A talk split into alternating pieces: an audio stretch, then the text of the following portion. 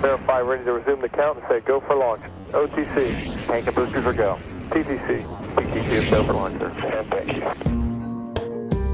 Velkommen til Rumsnak, en podcast om rumnationen Danmark og de danske rumaktiviteter inden for både forskning og forretning. Mit navn er Tina Ibsen. Jeg hedder Anders Høgh Nissen. Spænd selen og start nedtællingen. Vi er klar til affyring. One, zero, and liftoff. All right, uh, lift off and the clock has started. Velkommen til Rumsnak, hvor vi dengang er taget til Odense og lige nu sidder foran et publikum med masser af rumglade mennesker her på Syddansk Universitet. Og lad os lige høre jer igen derude. Den her gang der skal det handle om den forskning, som foregår op på den internationale rumstation. Og vi har hele fire veloplagte gæster med. En af dem befinder sig endda ude i rummet. Ja, vi har nemlig den danske astronaut Andreas Mogensen med på en linje direkte oppe fra ISS. Og så har vi her i auditoriet på Syddansk Universitet også tre gæster med i fuld fed 3D-fysik udgave. Det er Mads Tordal Fransen, Thomas Andersen og Kåre Mikkelsen.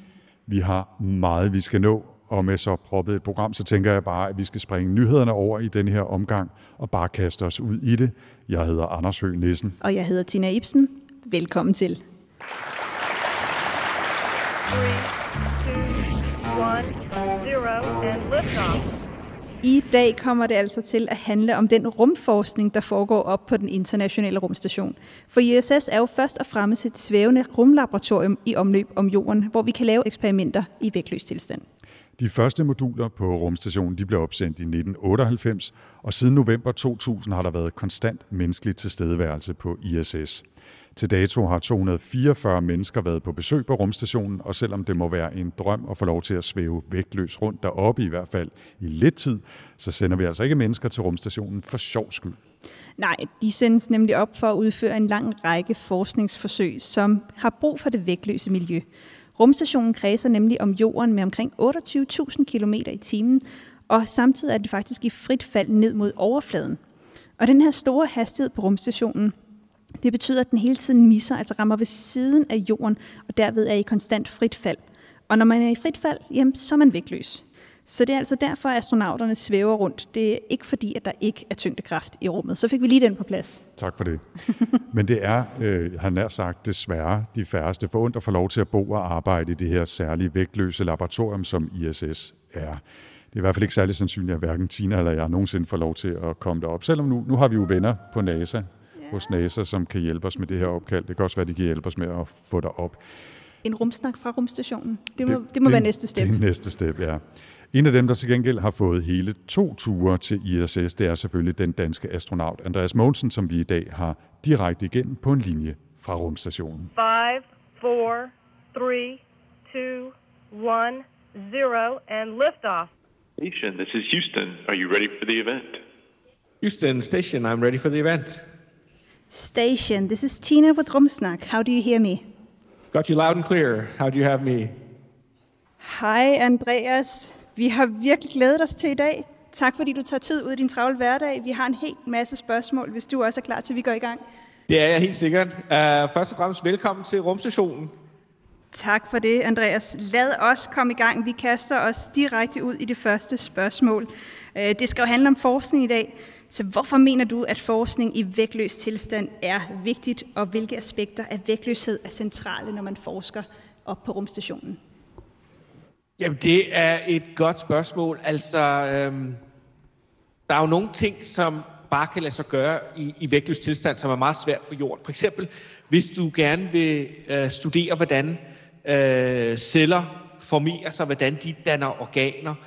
Det kan også være proteiner, det kan være metaller, der krystalliserer sig. Når du studerer det på jorden, øh, så ofte er det et todimensionelt øh, netværk, det sker i. For eksempel celler, hvis du øh, studerer dem i en petriskål, så, så vokser de todimensionelt, men i virkeligheden inde i vores kroppe, så danner de jo tredimensionelle organer. Her i vægtløs tilstand, så er det langt lettere øh, at få dem til at man sige, opføre sig, sådan som de normalt vil gøre, og, og vokse i tre dimensioner. Derudover så tyngdekraft er faktisk en meget stor kraft, og den overskygger ofte nogle af de mindre kræfter. Så når man tager øh, eller vil studere fysiske, kemiske, biologiske processer øh, og nogle af de mindre kræfter, så kan man gøre det heroppe, øh, fordi så bliver de ikke overskygget af, af tyngdekraften. Andreas, når du skal lave forsøg oppe på ISS, hvor meget indflydelse har du så selv på dem? Jeg har næsten ingen indflydelse på dem. Øh, det er forskere fra hele verden, øh, der indsender deres idéer til ESA og NASA, som så gennemgår dem og, og vælger de forsøg frem eller fra, som de mener er specielt interessante. Øh, og de bliver så sendt herop til os, der skal så udføre dem. Vi er, selvom vi laver forskning, så er vi faktisk laboranter eller teknikere. Vi udfører forskning fra forskere på jorden. Ja, men øh, man kan sige, Andreas, selvom du ikke får lov til selv at bestemme dine forsøg lige nu, så har du jo faktisk en naturvidenskabelig og teknisk baggrund med en Ph.D. i Aerospace Engineering. Hvilke aspekter af den her uddannelse bruger du faktisk i, din hverdag som astronaut? Altså det, der er vigtigt, det er, at man har en øh, god forståelse for øh, naturvidenskab, teknik og ingeniørkunsten.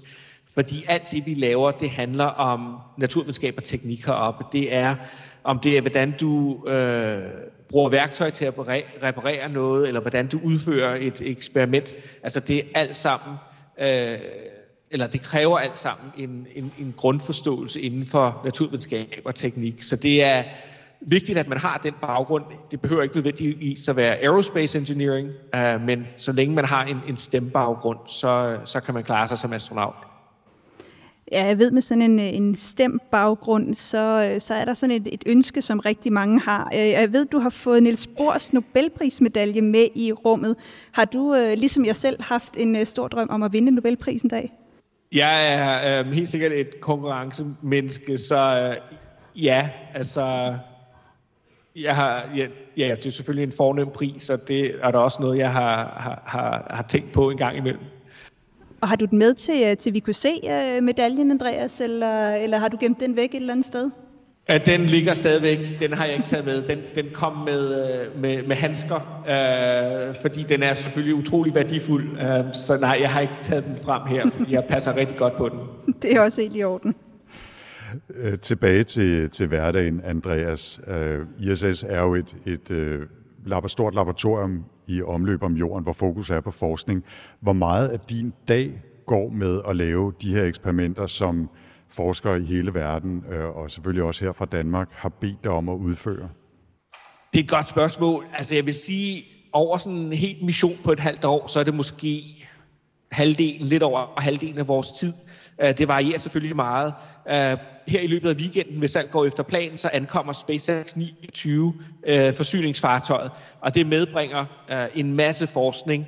Og det vil sige, at i den næste måneds tid, mens det er heroppe, så bruger vi næsten 100% af vores tid på, på, på forskning, øh, fordi meget af den forskning skal med tilbage. SpaceX, øh, forsyningsfartøjet Dragon, jo som jeg også selv kom op med, men altså forsyningsfartøjet Dragon, er, et af, eller er, den eneste, er det eneste forsyningsfartøj, der rent faktisk kan medbringe et forsøg tilbage til, til jorden. Så derfor så medbringer det altid en masse forsøg, som vi skal, skal lave, mens det er heroppe, og så bliver det så sendt retur, så forskerne kan få deres eksperimenter øh, og selv kigge på resultaterne i deres laboratorier.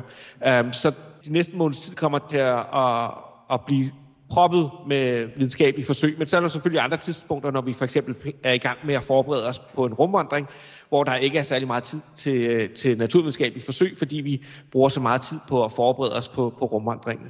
Men sådan i rundetal øh, halvdelen til lidt over halvdelen af tiden, det er jo også øh, en god portion af dit ophold derop, der kommer til at gå med, med forskning.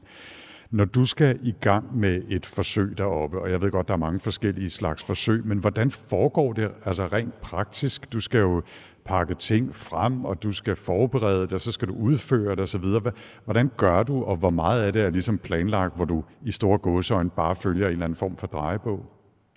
Jamen, alt er planlagt for os. Øhm, som du kan se, øh, så er der så mange forskellige ting heroppe. Kabler, computere, øh, maskiner.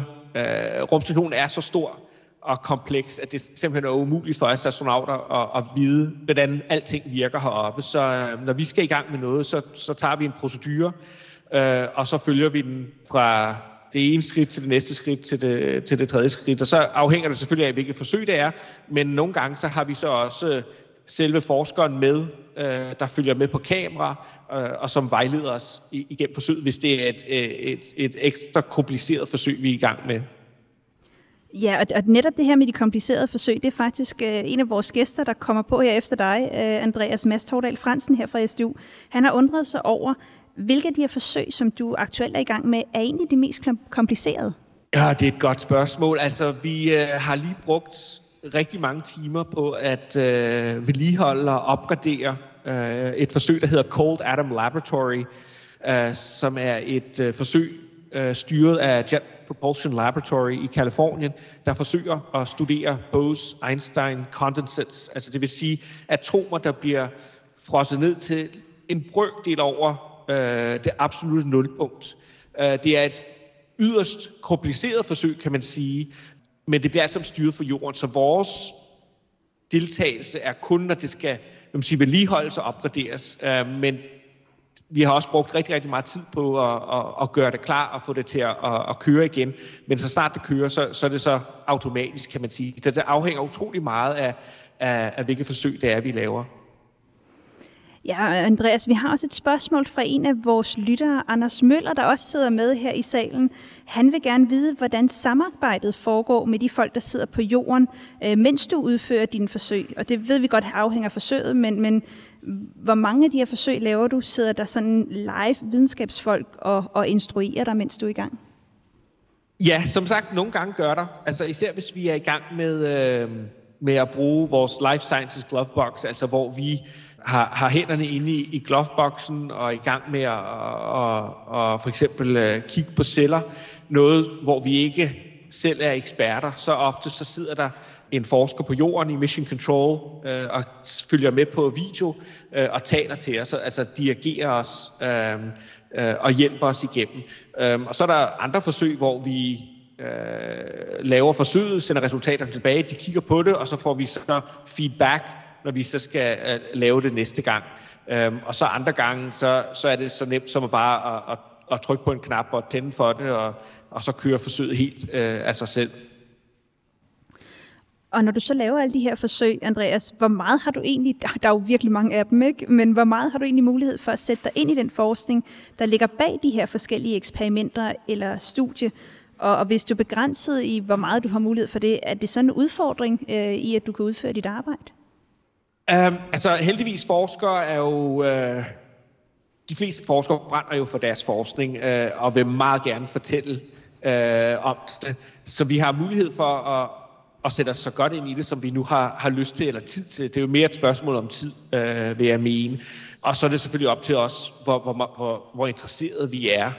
Um, Ja, men altså jo, vi får baggrundsinformation om alle de forskellige forsøg, så vi ligesom har en idé om, hvad der sker. Uh, det, der er svært nogle gange, det er at følge resultaterne, fordi det er ofte forsøg, der strækker sig over øh, mange år, og hvor vi kun udfører en brøkdel af dem. Um, så det er ikke altid, at vi ligesom har, har indsigt i, i resultaterne, i hvert fald ikke før de bliver publiceret uh, på et senere tidspunkt. Så ved du, hvad du skal lave, når du bliver pensionist engang, Andreas. Så skal du læse alle de forskningsartikler, der er kommet ud af din egen forsøg. Øh, vi har også et spørgsmål fra Kåre, som er en del af det her Sleep in Orbit-forsøg, der er med oppe på ISS. Og Kåre spørger, hvordan det føles at sove med, med deres udstyr, altså den her søvnmåler, ude i rummet sammenlignet med på jorden. Er der en forskel på, hvordan du har oplevet det? Altså generelt øh, har jeg ikke haft nogen problemer med at sove i rummet. Uh, jeg vil sige, at jeg sover lige så godt heroppe, som jeg gør på, på jorden. Eksperimentet Sleep in Orbit er nok lidt mere behageligt heroppe, end det er på jorden, fordi øh, på jorden, der plejer jeg at sove på min side, og det vil sige, at, at så ligger jeg øh, med øret på hovedpuden, og så nogle gange så presser hvad man siger, instrumentet eller øresneglen sig ind i øret. Det kan nogle gange, nej, jeg vil ikke sige, det gør ondt, men man, efter nogle dage i træk, så kan man godt mærke det øh, og blive lidt øm. Men herop, fordi man ikke ligger ned, man har ikke hovedet på en hovedpude, så, så er det måske lidt mere behageligt heroppe. Der er nogle fordele ved at være i, i rummet. Lad os, lad os lige brede øh, snakken en lille smule ud her, Andreas. Hvilke forskningsresultater, som du kender oppe fra, fra rumstationen, og nu ved jeg godt, du sagde, at du ikke kunne følge med i det hele, men hvilke resultater synes du har været mest interessant, eller har været, haft størst indflydelse eller relevans måske for vores liv her på jorden? Ja, altså rumstationen er jo øh, et forskningslaboratorium, men det er også et laboratorium, hvor vi kan forberede os på fremtiden, altså på fremtidige missioner længere ud i rummet. Og det vil for mig personligt er det der, hvor rumstationen gør den største forskel. Altså giver os den viden og den teknologi, som skal gøre det muligt for os øh, at rejse tilbage til månen for at blive der i længere tid, og så på sigt at sende mennesker øh, til Mars. Og det er der, hvor jeg mener, at rumstationen virkelig øh, kan spille en stor rolle. Og selvom det måske ikke lyder som om, det er noget, der øh, er afgørende for mennesker på jorden, eller vores samfund på jorden, så mener jeg alligevel, at det er, fordi jeg tror, at rummet kommer til at spille en meget vigtig rolle, eller en langt vigtigere rolle i fremtiden, end det gør i dag. Jeg tror, vi vil se langt større aktivitet i rummet med mennesker, øh, der rejser til månen øh, og videre til Mars, måske til asteroider på et tidspunkt. Øh, og der tror jeg virkelig, at, at den viden og den teknologi, vi lærer og bruger heroppe, øh, den kommer til at spille en afgørende rolle. Så jeg vil sige, det her det rumstationen er, er første skridt på vores længere færd ud i, i rummet. Og jeg tror, at rummet kommer til at, at spille en, ikke en stor rolle, men jeg tror også, det kommer til at være til enormt stor gavn for os alle sammen i fremtiden og vores samfund på jorden. Vi har lige øh, to spørgsmål, øh, i hvert fald som følger op på det. Øh, det første her kommer fra vores lytter, Majbrit Vishoff, som har spørger, hvis du selv kunne designe et videnskabeligt forsøg og udføre det oppe på den internationale rumstation, hvad vil du så gerne undersøge? Og der er mange muligheder. Altså nu kommer jeg jo fra en, en, en baggrund som ingeniør, øh, og det er jo det, som virkelig interesserer mig. Øh, altså closed loop life support systemer, øh, som vi kan bruge, når vi skal videre ud i rummet til, øh, tilbage til månen og, og videre til Mars. Øh, altså hvor vi virkelig minimerer øh, spild af, af ressourcer, så alt bliver genbrugt. Øh, det tror jeg vil, vil, vil være en nøgleteknologi øh, i fremtiden. Ja, nu, nu siger du månen og, og Mars, Andreas, og jeg ved, du flere gange også har sagt, at, øh, at du gerne tog turen øh, med til, øh, til dem begge to. Men øh, nu ved vi jo, at, at det er en vægtløsheds, øh, det at være vægtløs, der er, der er spændende, når man er på rumstationen. Men når vi så tager ud til månen, eller tager, tager en tur til Mars, hvad er det så for nogle forsøg, du kunne forestille dig kunne være spændende at lave netop de her steder? Der kan man jo sige, at det er jo månen og Mars, der er forsøget Øh, forstået på den måde, at vi gerne vil forstå, øh, hvordan månen og Mars har formet sig, og hvordan de har udviklet sig med tiden.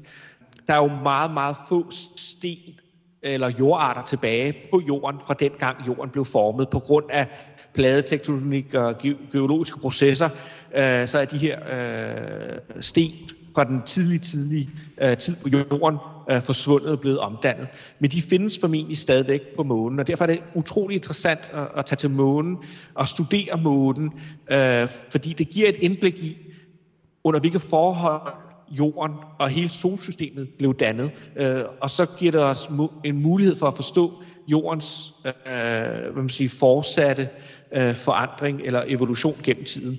Det samme med Mars. Øh, Mars har også ændret sig utrolig meget fra 3-4 milliarder år tilbage i tiden, hvor den formentlig øh, var langt varmere og vådere end i dag. Øh, så man kan sige, månen og Mars, det er forsøget i sig selv. Og Andreas, altså nu har vi jo snakket sådan om, om forsøg, og en, en del af dem, øh, de, de forsøg, vi nu har talt om, det er jo netop det her vægtløshed, der er. Men der er jo også en del af de her forsøg, der er på rumstationen, også nogle af dem, du selv skal lave, der tager udgangspunkt i det her overblik, det her med, at vi kan se jorden udefra. Øh, oplever du, at det er en anden form for forskning, du udfører der, eller er det bare alt sammen en del af din hverdag? Altså, du har selvfølgelig ret, ja. Nogle af forsøgene gør brug af vægtløsheden. Uh, andre gør brug af det, at vi er i, i kredsløb om jorden. Og, og som en anden satellit, så er rumstationen et fantastisk eller fremragende sted at observere øh, jorden fra. Og det er utrolig spændende forsøg, vi, vi kan lave ved at, at kigge ned på jorden eller kigge på månen, øh, hvor jeg blandt andet øh, laver øh, et opfølgende forsøg fra min første mission, uh, Thor-forsøget, der, skulle, der studerer kæmpe lyn i atmosfæren, og så det her nye Earthshine-forsøg, uh, hvor jeg forsøger at, at tage billeder af månen for at forstå, hvor meget af sollyset bliver reflekteret ud i rummet igen af, af jorden. Og Andreas, øh, vi kunne jo snakke med dig øh, hele dagen og mange timer endnu, men vi ved også, at du har en meget pakket dag. Så jeg tror bare, at herindefra vil vi sige en ting til dig. Og sige tusind tak, fordi du var med os her øh, live til SDU. Jamen, det var så lidt, så jeg ønsker jer en øh, god konference, og det har været øh, utrolig hyggeligt øh, at tale med jer. Station, this is Houston ACR, and that concludes the event.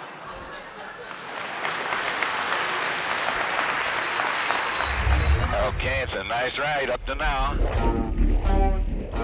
Og det fortalte altså her Andreas Mogensen direkte fra rummet, og mand, jeg havde virkelig glædet mig til at tale med ham deroppe. Jeg kan nærmest ikke få armene ned over at have talt med et vaskeægte menneske oppe fra rumstationen. Jamen, det er jo altså også ret vildt. Men jeg synes også, det er lidt sjovt at tænke på, at han jo kun, hvis han er på den rigtige side af jorden selvfølgelig, er 400 km over sådan hovederne på os. Ikke? Altså, det er jo ikke så langt væk. Det er bare sådan lidt en besværlig retning, han befinder sig i. Ja. Ja, hvis han er om på den anden side af kloden, så er det faktisk en lang samtale eller en lang forbindelse. Ja. Men hvis han var lige heroppe, mens vi talte med ham, så er det jo altså som... Så tænker jeg også, hvorfor var der så den der øh, forsinkelse på? Ja, altså, ærligt, ja. det, det er helt ærligt, NASA. Ja, det kan, det kan I godt få styr på.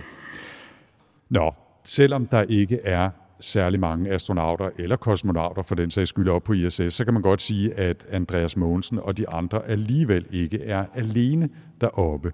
For bag dem, der står nemlig hernede på jorden altså, et kæmpe hold af mennesker med hver deres speciale. Der er både ingeniører og programmører og assistenter og byråkrater og mange flere, som er dybt involveret i arbejdet med ISS og astronauterne deroppe.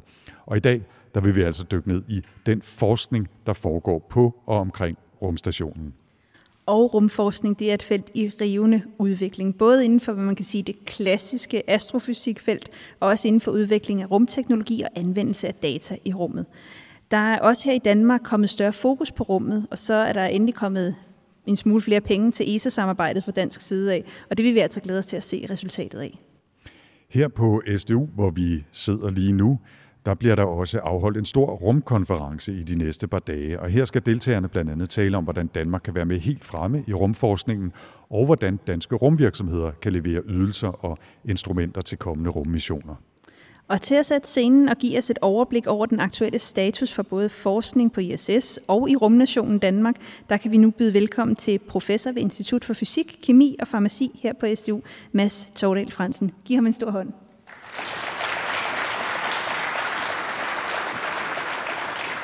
Mange tak. Velkommen til, Mads. Tak for det. Mange tak. Mads, vi har jo lige hørt fra Andreas Mogensen øh, og om den forskning, som han laver på rumstationen. Hvad betyder det egentlig for forskning her i Danmark, at vi har adgang til at lave de her eksperimenter i sådan et vægtløst miljø, som, som det er på ISS?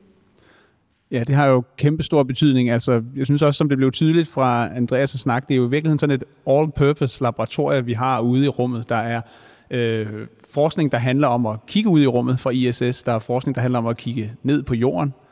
Og så er der den forskning, der handler om mennesket i rummet, altså både at udvikle nye lægemidler, men også at forstå, hvordan øh, menneskets krop reagerer på at være i lang tid i rummet. Og, og på alle de områder har vi øh, vigtig forskning i Danmark, som vi også kommer hø- til at høre mere om her senere, øh, hvor rumstationen betyder rigtig meget. Altså vi har, der er jo et antal af, af de forsøg, øh, som Andreas har med øh, på rumstationen, som er udviklet her i, i Danmark. Øh, nogle af dem øh, her i Odense, som vi kommer til at høre om senere. Ja, og nu er der jo de her, som sagt, de her 10 forsøg, der er udvalgt øh, fra dansk side af. Øh, du er desværre ikke med på nogle af de forsøg, men hvis vi nu skulle sige, at du fik øh, lov til at udtænke dit helt eget forsøg, som skulle, øh, skulle på ISS, hvad synes du så kunne være spændende? Og man kan også sige, hvad er det for noget af den forskning, der foregår deroppe, som, som du synes er relevant og spændende for din forskning? Ja, der er faktisk rigtig mange. Øh, så en ting, vi måske ikke har hørt så meget om øh, endnu, hvis vi skal starte, det er altså det allerstørste forsøg, der er oppe på ISS, det er faktisk et forsøg, der kigger ud i rummet. Og det er jo fordi, det udnytter ikke, at der er vægtløs tilstand, men det udnytter til gengæld, at vi er uden for jordens atmosfære. Så øh, der er nogle ting, man simpelthen kan se bedre, og der sidder et meget stort eksperiment, der hedder AMS, som kigger efter øh, partikelstråling fra det ydre rum, og også kigger efter det, der hedder mørk stof, som vi ikke ved, hvad er i dag. Der er utrolig meget i rummet, som vi simpelthen ikke ved, hvad er. Øh, mørk stof er det, det meste består af. Øh, og, og, og det har forsøgt at lede efter det her mørke stof. Uden held endnu. Så hvis, hvis, øh, hvis jeg nu havde været lidt hurtigere, så en af de ting, vi har tænkt på her, det var, at man kunne lave nogle, øh, faktisk nogle ganske små eksperimenter, der leder efter de her mørke stof. Så der er vi ude i partikelfysik, som man kunne have haft med på ISS. Det har vi altså ikke øh, nået endnu, men der er, jeg har gode kolleger her på SDU, der har nogle øh, idéer om, hvad det her mørke stof kunne være, som man præcis ville kunne teste sådan et sted som ISS. Det kunne være sjovt i fremtiden, øh, måske at få lov til at få, øh, få sådan et eksperiment derop. Så vi skal Men, sende Andreas afsted endnu en gang, så han kan tage Ja, vi skal, det, det synes jeg da helt sikkert, vi skal. Det tror jeg da sikkert også, Andreas er enig i. Og så er der jo andre eksperimenter, der... Øh, øh, som for eksempel at, at kigge ned på jorden med ny kamerateknologi. Øh, øh, Danmarks Tekniske Universitet, som vi også hørt, har et meget spændende eksperiment med, med kameraer, der kan øh, tage meget hurtige billeder og, og se, øh, se nogle meget spektakulære lyn øh, op fra atmosfæren, der ikke øh, går ned, men går ud i stedet for, øh, og som måske har øh, betydning for vores klima. Og der er mange andre klimaeffekter, man vil kunne øh, observere med kameraer, der for eksempel kan tage billeder i flere øh, farvebånd end de almindelige røde, grøn, blå, vi kender fra kamera. Og det er sådan noget teknologi, der blandt andet bliver udviklet her i Odense. Øh, så måske en dag i fremtiden, vi kunne få, øh, få sådan noget med op. kunne være rigtig spændende. Der er i hvert fald øh, masser af gode idéer, kan jeg høre. Nu, nu sagde vi lige, at Andreas jo har været op tidligere, og det er den anden gang, han er deroppe nu. Første gang var i, i 2015. Hvad, hvad har været, altså hvad er der sket øh, i forhold til rumforskningen siden da? Altså den tid, det er jo alligevel otte års tid. Altså hvad, har der været nogle milepæle, eller har det gennemgået en eller anden udvikling, som, som du kan kommentere på? Jeg, jeg tror godt, man kan sige, at der er sket rigtig meget i rumforskningen, og måske særlig interessant, hvad der er sket i Danmark. Øh, så hvis vi starter sådan lidt fra den politiske side, så har vi nu en øh, rumforskningsstrategi. Så det vil sige, at staten er blevet langt mere interesseret i rummet, øh, i erkendelse af, hvor vigtigt det er for vores samfund. Igen klimaovervågning, miljøovervågning, øh, men også øh, alle mulige andre områder. Øh, forsvaret er i gang med at oprette en rumkommando.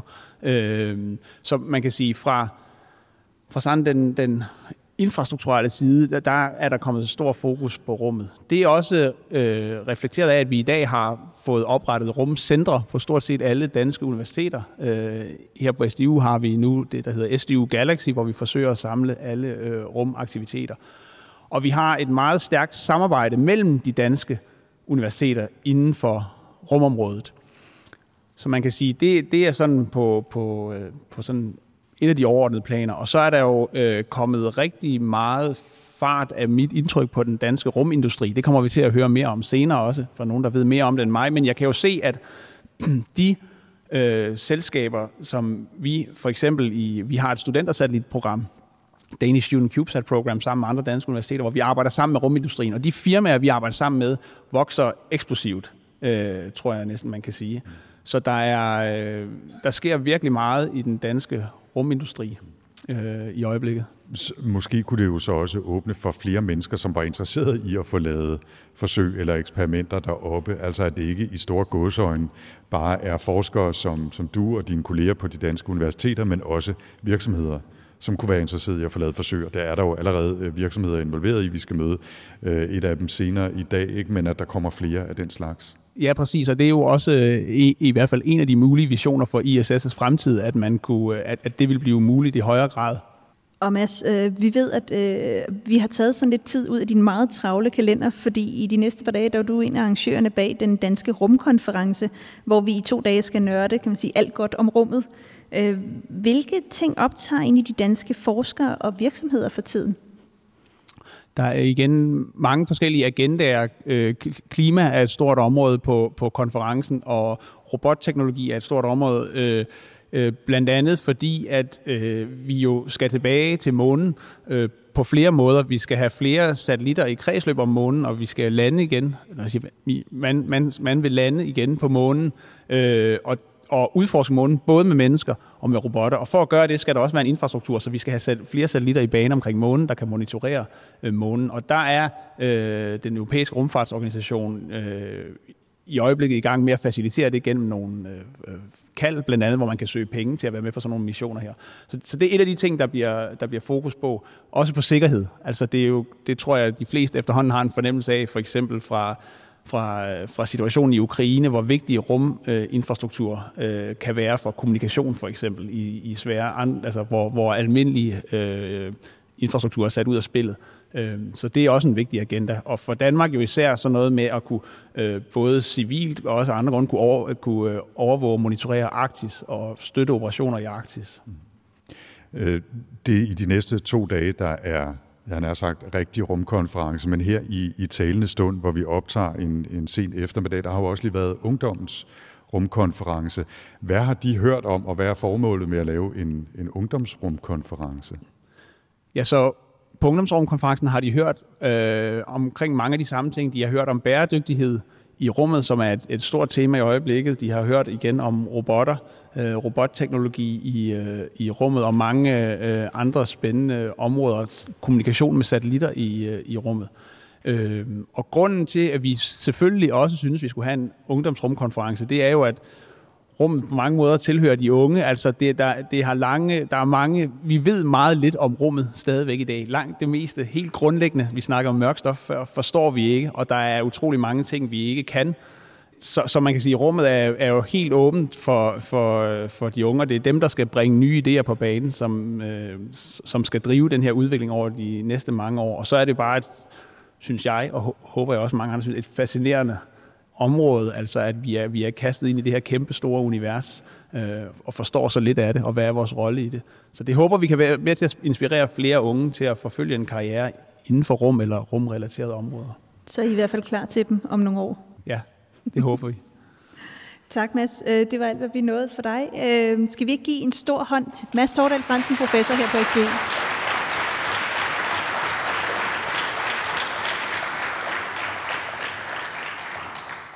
Efter det her overblik, så synes jeg, at vi igen skal vende blikket mod nogle af de forsøg, som Andreas Mogensen har med på rumstationen, og jeg synes, vi skal begynde med søvneksperimentet. Vi hørte jo en lille smule øh, om før, at øh, Andreas fortalte, hvordan det føles at sove med den her særlige øre-EEG-måler, som forskere fra Aarhus Universitet har designet og bygget og sendt med op til Andreas. Ja, vi kender alle sammen dagen efter, at vi har sovet dårligt. Det kan være svært at koncentrere sig, man bliver også måske lidt gnaven eller lidt ked af det. Øh, men det skal altså helst ikke være tilfældet for astronauter, der nemlig gerne skulle præstere så meget og så godt som muligt i alle de vågne timer, de har. Hvert minut er nemlig kostbart på ISS. Men det er ikke nødvendigvis let at sove, når der er en ventilator, der hele tiden brummer, når man er spændt fast til væggen i en sovepose, når man kun må sove, når det står i ens kalender, og der er lang, lang vej hjem til den dejlige bløde hovedpude derhjemme. Men det kan faktisk også være svært at bedømme selv, om man har sovet dårligt eller godt. Øh, og derfor findes der også instrumenter, der kan måle vores søvn. Og hvis så måler astronauternes søvn i rummet, så kan vi altså blive klogere på, hvordan vægtløshed påvirker deres søvn. Og til at fortælle os meget mere om det, der kommer her adjunkt Kåre Mikkelsen fra Aarhus Universitet, der er en del af projektet Sleep in Orbit, som vi altså også hørt Andreas Mogensen fortælle om tidligere. Her skal Andreas søvn overvåges med en helt særligt øre-EEG. Og vi har fået Kåre på plads i stolen til en snak om søvn i rummet. Giv ham en meget varm velkomst.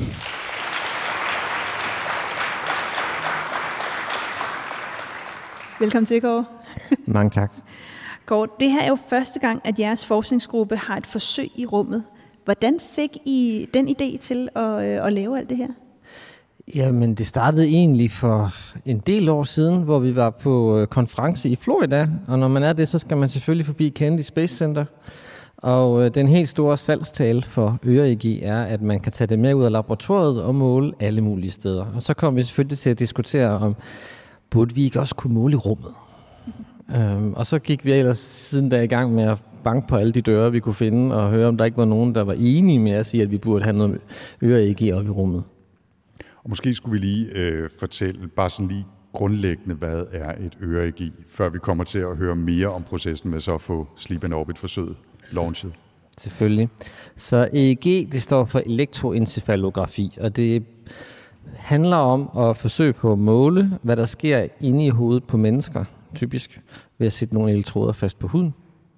Øhm, og vi har så valgt at gøre det helt meget sværere for os selv ved at sige, at elektroderne skal sidde inde i øret. Det gør mål, målingen sværere, men til gengæld så bliver det også muligt for, øh, ja, så at sige, her fra Danmark, øh, hvem, hvem der nu skal bruge EEG'et øh, til selv at sætte det i ørerne og tage det med ud i virkeligheden helt uden opsyn. Men, men fortæl mig lige, Kåre, hvad, hvad er det, I måler på? Altså, Yep, så vi måler øh, ja, elektriske modstande imellem steder på huden, som vi ved afspejler hjerneaktiviteten. okay, så det er altså, bare lige for at understrege, det er ikke noget med øh, ledninger ind i knolden på folk. S- Slet ikke. Det er noget med at sætte øh, på huden, og i jeres tilfælde i øret. Ja, så vi laver nogle bløde propper, som passer til det individuelle øre. Så vi har også taget øh, aftryk af Andreas' øre, og så sætter vi nogle elektroder fast i proppen, og når man så sætter proppen i øret, så kan man måle. Nu øh, jeg ved ikke, hvor mange af jer, der har set de her billeder af sådan nogle badehætteagtige ting med elektroder med sådan noget klister på, så man får god kontakt til huden og sådan noget. Der kan jo være øh, 64 eller 128 kontakter i sådan en, en badehætte eller måler. Hvor mange er der i sådan et øre-EG fra jer? Ja, Det varierer lidt, men øh, en 3-4 stykker i hvert øre er meget normalt. Øhm, og i virkeligheden så behandler vi dem tit bare som om det er et enkelt, en enkelt elektrode, men det at vi har adskillige i øret, det gør, at hvis den ene har en dårlig dag, så virker den anden. Lad os øh, vende lidt tilbage til, øh, til Sleep and Orbit-forsøget. Hvordan var processen med at lave et øre-EG, som så også kunne komme med op på ISS? Jamen, den var både øh, langsom, men også hurtig på den måde, at da vi først var blevet udvalgt, der havde vi pludselig meget, meget travlt. Øhm, men øh, den, det er jo både den skal vi sige, øh, sædvanlige del, som er at mødes med forsøgspersonen og øh, tage aftryk af øret og tage aftrykket med hjem i laboratoriet og scanne det og modellere det og printe det osv. Øhm, det betyder, at en af os øh, var nødt til at tage en øh, flyvemaskine til Houston øh, den 22. december for at nå det. Det var lidt stresset. Øhm, ja, for så mødes med Andreas i et kvarter, og så hoppe på den næste flyver hjem igen. Øh, Det var heldigvis mig, der, jeg, jeg, jeg slap for det. Øhm, har, men, det har vi folk til. ja, ja men, øh, pro- professoren øh, havde visse rettigheder der. Han fik lov. Øhm, men, men separat fra det, så har der jo været alt det nye med udvikling af udstyr. Øh, vi troede, vi havde en måleplatform. Det fortalte ESA, altså det havde vi ikke. Vi skulle bygge det hele en gang til. Der var nogle helt nye og spændende og bøvlede krav til, hvad der må komme op og flyve. Som for eksempel, altså hvad, hvad skulle I lave, som ikke var en del af jeres øh, eksisterende apparat? Jamen, øh, man skal jo pludselig redegøre for, øh, hvilke materialer man bruger, hvilke plastmaterialer man bruger. Er der nogle af dem, der udsender nogle gasser, for eksempel? Det går de enormt meget op i, der, og de skal jo selvfølgelig have en helt anden kontrol over indeklimaet, end vi skal hernede. Øh, diskussioner om, hvorvidt, øh, de, ja, hvad hvad der var brandfarligt, og hvad der ikke var brandfarligt. Øh, man må ikke bare bruge velcro, man skal bruge det særlige rumvelcro. Øhm, hvad hedder det, diskussioner om, hvor meget øh, elektromagnetisk stråling, der kommer ud fra udstyret. Øhm, ja, øhm, n- nogle ting virkede lidt fjollet, og rigtig mange ting havde vi bare ikke overvejet før. Er det noget, som, øh, som I kan bruge fremadrettet til jeres udstyr selv, også det, der er hernede, eller var det ligesom en rumudgave, og så arbejdede I på jeres egen hernede? Øh, ja, altså vi er egentlig ret glade for mange af de løsninger, vi har endt med at lave til det her projekt. Øh, der er også noget, altså vi, vi, jeg tror ikke, vi laver alle vores øh, udstyrsbokse i øh, fræse aluminium fremover, fordi det er enormt dyrt. Øhm, men men øh, for eksempel øh, kan øh, ESA og NASA ikke så godt lide genopladelige batterier, så vi har været nødt til at bygge det hele op til at bruge almindelige dobbeltlag batterier, for det er det, man har deroppe. Og det er egentlig også ret praktisk hernede, at øh, vi bare skal skifte batterier og så gå videre. Så altså en masse sådan tilpasninger til rummet, men, men Kåre, det her er jo sådan på, på som en fortsættelse af jeres søvnlaboratorium, som I jo har haft her på jorden i, i rigtig mange år. Hvad er det, at det her arbejde med at måle søvn på rigtig, rigtig mange mennesker egentlig kan fortælle os? Øh, jamen, vi vil jo gerne måle søvn på folk, først og fremmest for, for folkenes egen skyld. Jo, det er også spændende at se, hvordan øh, astronauter sover, men vi laver jo søvn, fordi vi ved, at der er et behov for bedre søvnmåling for os mennesker hernede på jorden. Hvor at øh, igen, øh, salgstalen for ØREG er, at vi kan tage det ud af laboratoriet og med hjem. Og en, øh, en af de hjernemålinger, som det ville være godt at kunne lave bedre derhjemme, det er søvnmålinger. Fordi vi ved, at søvn er vigtig for helbred. Både at det dårlige søvn kan påvirke helbredet, men også at det dårligt helbred kan give udslag i indre søvn. Så øh, vi har forsket i nogle år efterhånden på, hvordan vi kunne lave et, et værktøj og en metode til øh, læger øh, i hele verden, øh, især i Aarhus, for det er nu det, vi snakker mest med, til at kunne øh, ja, måle søvn over længere tid på deres patienter. Og der er Øh, ja, Andreas er ikke lige vores patient, men, men det er et enormt godt eksempel på sådan et, et langt studie, hvor vi gerne vil se, hvordan søvnen naturligt varierer, men også hvordan den ændrer sig, når for eksempel en astronaut tager på, i rumstationen. Og man kan sige, altså der, vi bliver mere og mere opmærksom på, og heldigvis også klogere på, hvor stor betydning søvn har for vores helbred, både vores fysiske øh, og mentale helbred, vores formåen, øh, igen også både fysisk og psykisk osv. Øhm, Øhm, og derfor er det selvfølgelig interessant med en søvnmåler generelt, som kan hjælpe os med at få indsigt i, hvordan vi sover øh, og lære sammenhæng mellem søvn og, og øh, hvad hedder det, præstationer, kan man sige. Ikke? Hvad er det særligt, det her forsøg med Andreas forhåbentlig kan fortælle jer? Formålet med at måle på en astronaut sammenlignet med bare at måle på en øh, ja, langtidschauffør, eller langtidschauffør i, på jorden, det er jo selvfølgelig, at vi ved, at astronauter, de i hvert fald siger, de sover dårligt. Øh, men der der har også været et, enkelt studie en gang i øh, start 90'erne, tror jeg, det var på Mir. Øh, men, men vi kan måle i helt andre mængder nu øh, med, med moderne måleudstyr. Øh, så, så, og, og hvis Andreas eller en af hans kolleger skal en tur til øh, Mars, så skal de jo være i vægtløs tilstand i ret lang tid. Og der er det jo vigtigt at vide, sover de virkelig dårligere, og hvis de gør, er det så på, altså kan vi gøre noget ved det, og er det udtryk for et eller andet værre? Er, det, ja, er, er der et problem, der ligger og lurer? Så øhm, der er nok, altså dels har det en stor interesse i forhold til, altså, øh, ja, rumforskning, ligesom Andreas også nævnte, at det var vigtigste ved ISS, det var, at det banede vejen for fremtidige missioner, og den, den historie spiller vi nok meget fint ind i. Øhm, og så kan man sige, at hernede på jorden er det jo interessant med et så kontrolleret forsøg, som vi kan lave her. Vi har adgang til de her astronauter i ret lang tid, og vi har øh, meget stort indblik i, hvad de foretager sig. Øh, og, og, og så har vi den her meget sådan, øh, ja, kontrolleret eller brætte overgang imellem tilstanden, enten er man på jorden, eller så er man ikke. Og når Andreas så skal lave det her forsøg, som du siger over meget lang tid, har han så øh, sovet med, med jeres øre her på øh, jorden, og hvor mange gange skal han så sove med den op på, på rumstationen? Har I fået noget tal på det? Så det vi har aftalt med ESA er, at øh, hver astronaut i vores studie sover mindst 10 nætter, inden de tager afsted med vores udstyr, Øh, nej, undskyld, mindst 5, men helst 10. Og mens de så er afsted, så sover de mindst 10, helst op til 20. Og når de så kommer ned igen, så tager vi 5 op til 10. Så Andreas han er en, en, en, en flittig forsøgsdeltager, så han har indtil videre sovet alt, hvad han kunne øh, med, med vores udstyr. Øh, han er halvvejs i studiet nu, og, øh, og, og jeg vil sige, bare det, det, at udstyret kunne tænde, da det kom op, var en meget stor sejr for os. Vi havde ikke rørt ved det i et halvt år på det tidspunkt, så vi var ret har, I, har I fået nogle data fra det endnu, eller er det noget, I får i en pakke, når han kommer ned igen? Øh, da han havde afsluttet de første 10, dem vi sådan ligesom var blevet lovet, der blev det sendt ned. Øh, og, og vi kunne se, at udstyret virkede lige så godt, som det plejede at gøre. Og det var jo dejligt. Og vi har fået at vide, at han også fortsætter med nogle flere, så det er også godt. Og så er det jo super spændende at se, hvad der kommer ud af analysen af de resultater.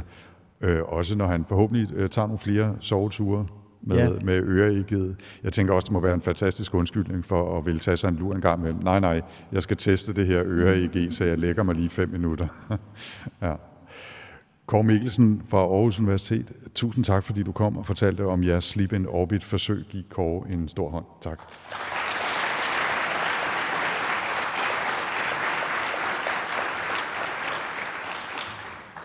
Som vi lige har hørt øh, Kåre fortælle, så er det ikke helt lige til at få sit udstyr med op i rummet og ud på ISS. Det kræver mange tests, og det kræver meget dokumentation. Men det er altså også vigtigt, at udstyret er helt i orden, inden man sender det i rummet. Man kan jo ikke bare lige gå ned til isenkrammeren eller Elgiganten og købe en ny. Og samtidig skal man også være helt sikker på, at ens udstyr ikke forstyrrer for eksempel den radiokommunikation, der finder sted på rumstationen. Udstyret skal også gerne være let at bruge, for jo længere tid det tager astronauterne at forstå det hele, jo mindre bliver der tid til alt det vigtige. Der ligger derfor et stort arbejde i hele udformningen af instrumenterne. Og nogle af dem, som er rigtig gode til at bygge instrumenter til rumstationen, det er virksomheden Danish Aerospace Company her i Odense. Og til at fortælle meget mere om det arbejde, har vi den store fornøjelse at byde velkommen til direktør Thomas Andersen fra DAC, Danish Aerospace Company. Han og hans hold er en del af flere forsøg på rumstationen, blandt andet en wearable, altså en bærbar apparat, som kan overvåge Andreas' helbred. Giv Thomas en stor hånd.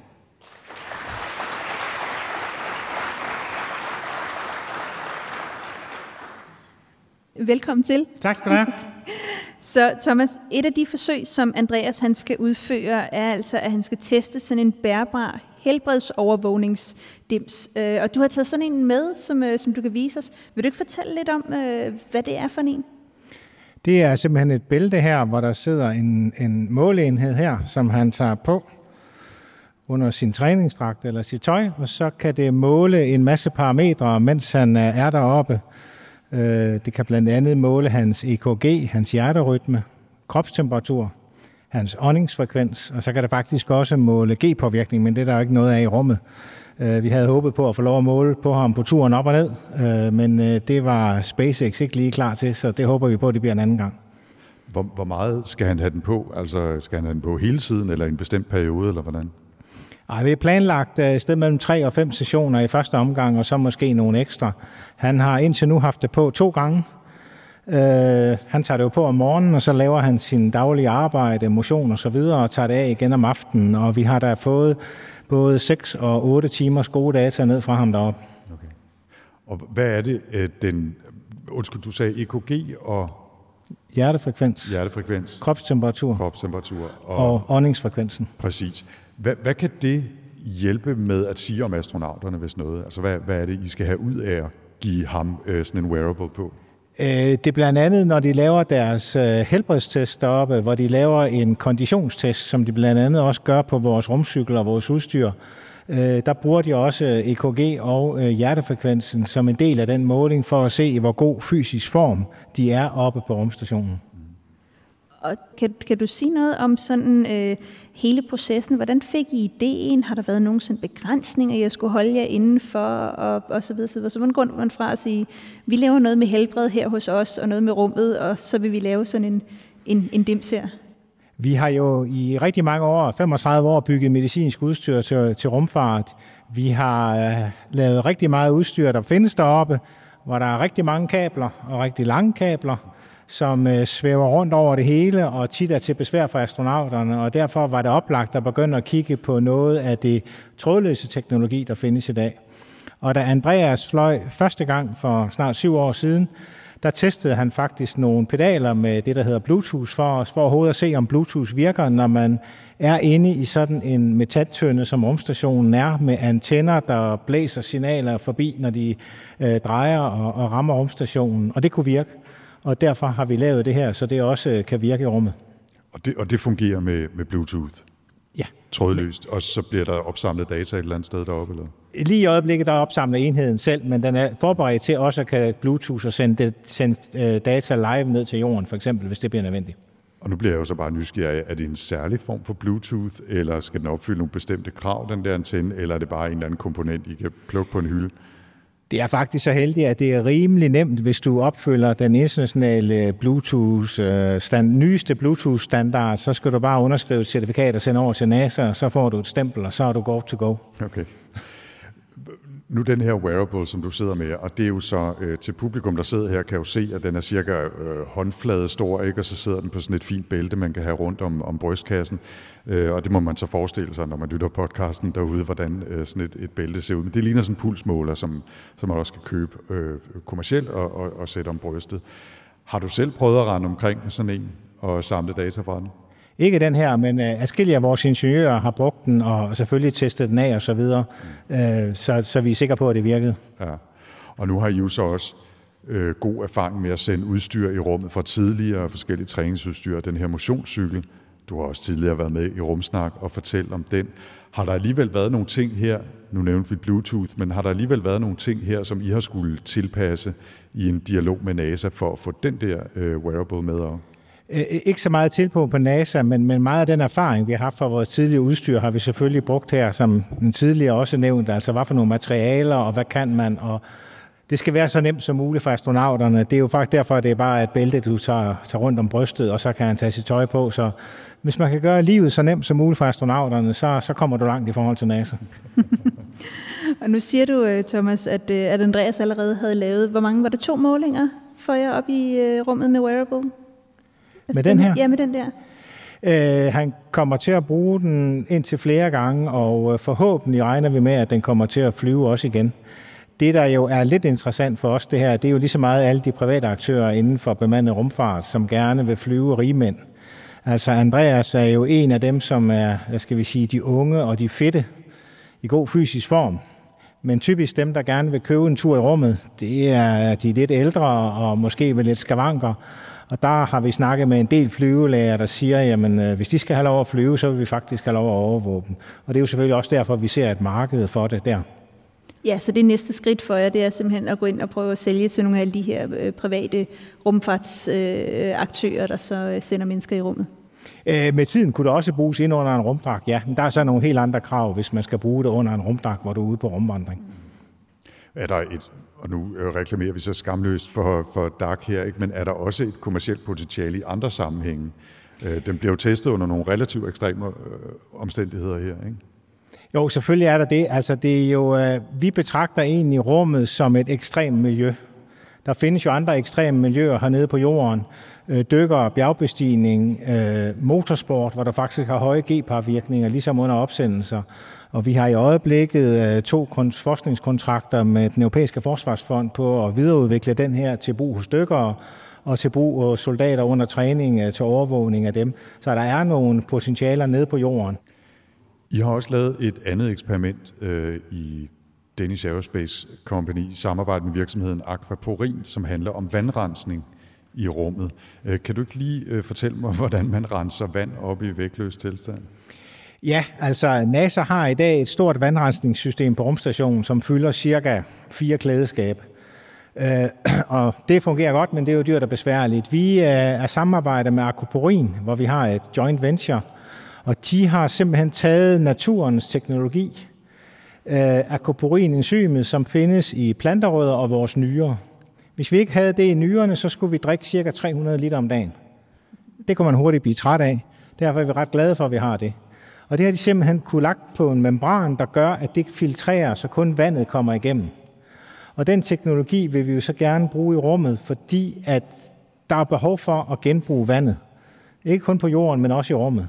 Normalt plejer man at sige, at det koster ca. 300.000 kroner at sende 1 kilo ud i rummet til bemandet rumfart. En astronaut drikker, mellem, eller drikker og bruger mellem 4 til 6 liter vand om dagen. Så kan man hurtigt gøre regneskygge op, hvornår kan det betale sig at genbruge det vand her. Ikke?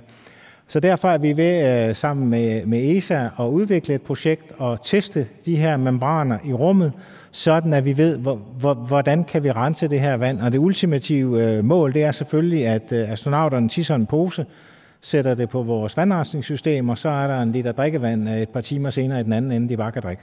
Ja, det er, jo, det er jo et arbejde, som stadigvæk foregår derude. Det er en, en ting, som man ikke taler om så tit, men det er jo det, der foregår. Ikke? Altså, vandet bliver øh, øh, recirkuleret derude ja. hele tiden. I vil gerne gøre det hurtigere og nemmere, kan man sige. Ikke? Hvad er det, I har i DAC leveret til det her forsøg, og hvad er jeres del af det? Jamen, da Andreas fløj alt først, første gang, der fløj vi et par membraner, med, hvor han skulle med nogle poser væske for at se, om de overhovedet virker i rummet. Altså, der er jo nogle ting, der er ikke, der er jo ingen, øh, hvad skal vi sige, effekten af tyngdekraften er der ikke. Der er jo ikke en opdrift øh, i vandet, som der er hernede på jorden. Overfladespændingerne i vandet bliver dominerende. Der så vi, at de faktisk virkede i rummet, de her membraner. Nu skal vi jo til at designe det fulde system, så har vi brug for, hvor godt virker det, og hvor godt renser det. Så skal membranen være sådan her, eller skal den være sådan her? Det er ligesom det øh, forsøg, som Andreas han skal teste. Og det bliver faktisk sendt op på fredag kl. 02.28, hvis alt går vel, hvis vi krydser fingre, øh, på SpaceX 29, øh, sammen med en masse andet af vores udstyr. Her til sidst, øh, Thomas, før vi inviterer de andre op på scenen igen til en fælles spørgerunde. Hvad har I af idéer til, hvad der kunne være næste trin, altså nye forsøg eller nye øh, apparater på ISS? Ja, men det har vi da. Øh, nu er jeg et privat firma, der er børsnoteret, så vi jo ikke sidde og afsløre dem her. Men ja, vi har da selvfølgelig gode idéer til, hvad, hvad der skal testes næste gang. Og, og, og det er jo selvfølgelig drevet af ikke blot, hvad vi synes er interessant, men hvor vi også synes, der kunne være et kommersielt marked også nede på jorden. Og det er jo klart, øh, det er jo i retning af motionsudstyr, helbredsovervågning og de medicinske aspekter, og ja, formodentlig også vandrensning, når vi får bygget en fuld prototype, så håber vi da også, at den kan blive testet i rummet. Så ingen, ingen afsløringer her, men vi vil gerne have lov til at invitere dig i rumsnak igen, når I finder ud af, hvad næste skridt er. Det er bare i orden. Det er godt. Tusind tak for det, Thomas Andersen fra Danish Aerospace Company her i Odense giver også ham en stor hånd.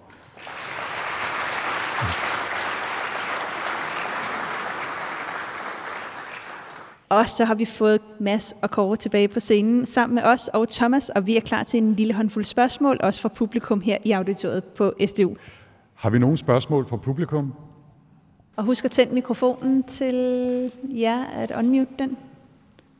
Der er hul. Der. Yes, den er tændt. Nu er det lidt syd, for jeg har allerede fået et spørgsmål direkte til Andreas Mosen, men jeg hedder Anders, og øh, jeg har et spørgsmål omkring, i hvert fald det to af jer, I sagde, I havde fået resultater tilbage på jeres forsøg, øh, så vidt jeg husker, i hvert fald fra den der måler, I havde på, på maven. Hvordan får I de resultater tilbage? Er I afhængig af et, øh, en shuttle, der skal op og hente og bringe den ned til jer? Eller for det er jo noget med, at det er et meget lille signal, der kører, eller meget begrænset signal, der kører deroppe fra. Får I den ned sådan real time? Det gør I selvfølgelig ikke, men får I sådan nogle pakker af dem, eller har I en portal logget ind på? Og nu kan jeg, jeg kan tælle videre her, så får du det. Thomas, vil du starte? Øh, fra Andreas, øh, der bæltet opsamler data, og så plukker han det ind, ligesom man gør sin mobiltelefon, for den skal lades op, og så bliver dataen overført til en computer. Og så sender NASA den simpelthen, router dem ned, og det ligger i en Dropbox, hvor vi så kan samle data op og hente dem ud og kigge på dem. Og Kåre? Øh, altså det fungerer jo helt på samme måde, når vi skal have data. Øh, der har været lidt ekstra krøller med, at øh, man må ikke overføre data, der ikke er krypteret, så vi skulle garantere, at data bliver krypteret når det bliver optaget, sådan så, og så, men det er kun os, der har nøglen, så ESA skal sende data til os, og så skal vi øh, dekryptere det, og så skal vi kryptere det med en ny nøgle og sende det tilbage til ESA, så de også har en kopi. Er det mange data? Er det store datamængder, eller er det til at overkomme? Jeg tror, vi siger 400-500 megabyte per nat, så det er egentlig ikke så slemt. Det er jo ingenting. Det, det, det kan man godt flyve ned, uden at man skal betale mange øh, 100.000 øh, dollars per, per megabyte. Ja. Flere spørgsmål? Jamen det var lidt til øh, i forbindelse med det søvnmønster, som øh, hvornår har, regner I med, at I får data ned fra, fra deroppe af med det søvnmønster, man har deroppe til forskel med, med hernede? Jamen, øh, der er jo lidt to svar. Altså, dels, vi har jo faktisk allerede fået data ned, og vi regner håber på, at øh, Andreas er helt færdig med vores studie en gang i foråret, når han er kommet ned og har lavet de sidste målinger på jorden. Men vi må først øh, publicere noget, når vi har flere forsøgspersoner, fordi det er jo, øh, som alle andre forsøgspersoner, så er, har øh, Andreas jo krav på privatliv, og vi må ikke, det, det er følsom øh, information om, hvordan han sover. Øh, men vi har allerede rekrutteret tre andre astronauter, som øh, lige så stille skal i gang også. Så jeg, jeg tror da, jeg håber på, at en gang til efteråret næste år, at vi så har data fra så mange mennesker, at vi kan, må snakke om, hvordan de sover i gennemsnit. Øh, nu snakkede I meget om, øh, hvor meget man skulle ligesom, være sikker på, at tingene virkede, når man kom derop. Kender I til nogle forsøg, hvor det er gået galt, efter man kom derop, og det simpelthen bare ikke virkede? Altså 7, 9, 13, så er det meste, vi har sendt op, det, vir- det har virket, men der er der altid små tweaks hen ad vejen. Øh, mest nok fordi, at meget elektronik sidder på en helt anden måde i rummet, når du sidder sådan inde i en metaltønde med elektroniske signaler, der reflekterer sig alt muligt andet. Men, men 7, 9, 13, så har det meste faktisk virket. Øh, de ting, vi har lært, har ikke været sådan nogle katastrofale fejl, der aldrig har kunne tænde og fungere. Vores nye cykel kom op her i, øh, i foråret, og Andreas var faktisk med til at installere den for 14 dage siden. Og øh, den spiller nu, og vi har faktisk lige i dag sendt en presmeddelelse ud, at den er nu operationel på rumstationen og fungerer. Men derfor er der, der stadigvæk nogle input, vi får fra astronauterne. Ah, kan vi ikke lige gøre sådan med softwaren? Eller det ville være smart, hvis vi også kunne gøre sådan. Og typisk så slukker astronauten aldrig cyklen, øh, så den står tændt op i rigtig lang tid. Og hvis man ikke lige er klar over det, jamen, vi er alle sammen, hvis computeren bare står tændt, så er der nogle gange smart lige at genstarte den en gang imellem og sådan noget. Ikke? Så, så, så man lærer hen ad vejen. Og så et aller sidste spørgsmål i dag. Øh, det bliver Det det deroppe. Ja. Og det er det til Mads. Øhm, hvordan tror du, at rumudforskning kan hjælpe med at forklare mysteriet omkring mørk stof? det tror jeg er ret, altså rumforskning er ret essentielt for, for nu har vi jo ikke noget at tale så meget af detaljer om mørk stof, men øh, mørk stof er omkring hele vores galakse, tror vi. Så det mørke stof er derude, så hvis vi skal, skal finde det, så er, vi, så er vi nødt til at sende øh, sådan nogle satellitmissioner op, eller lave øh, forsøg på ISS, netop for at undgå de her, øh, den her atmosfære, som vi har her på jorden, som altså skjuler nogle af de her signaler. Det er, en, det er en meget lang historie, og det er svært at vide præcis, hvad det er, der skal til, for vi har ikke opdaget det endnu. Mørk stof virker faktisk kun via tyngdekraften med os, så vidt vi ved endnu. Så vi har brug for at få nogle sådan indirekte øh, øh, signaler fra det her mørke stof, hvordan det påvirker andet øh, stof. Og det kan man blandt andet gøre ved at sende eksperimenter ud i rummet og på den internationale rumstation. Så præcis hvordan det er, det kan jeg simpelthen ikke svare på. Det tror jeg ikke, der er nogen, der kan endnu. Men, men vi kommer til at bruge øh, rumteleskoper på ISS eller andre steder for at besvare det her spørgsmål. Tusind tak.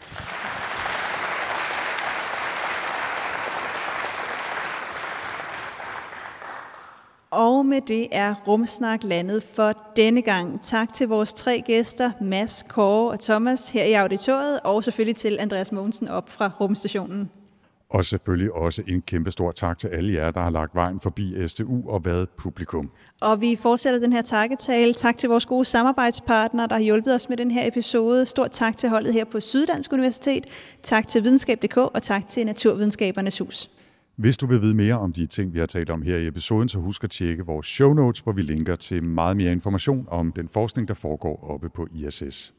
Og så vender Rumsnak selvfølgelig tilbage snart igen. Og næste gang der skal det handle om, hvordan sten og støv fra rummet kan gøre os klogere på solsystemets alder og udvikling. Hvis man i mellemtiden gerne vil vide mere om Rumsnak, så kan man finde os på Facebook, Instagram og LinkedIn. Og man kan selvfølgelig også læse mere om os på vores egen hjemmeside rumsnak.dk, hvor vi også har vores lille butik med Rumsnak Merchandise. Hvis man har spørgsmål eller kommentarer, så kan man sende os en mail på infosnabelagrumsnak.dk eller selvfølgelig skrive til os på diverse sociale medier. Og husk også, at hvis du synes, det har været spændende at lytte til Rumsnak, så er du meget velkommen til at dele med familie, venner og andre nysgerrige. Rumsnak er støttet af Novo Nordisk Fonden, og denne særlige episode er også støttet af Uddannelses- og Forskningsministeriet. Podcasten bliver produceret af Podlab. Jeg hedder Anders Høgh Nissen, Og jeg hedder Tina Ibsen.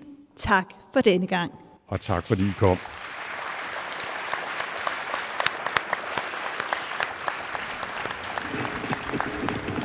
Thank you. Yeah.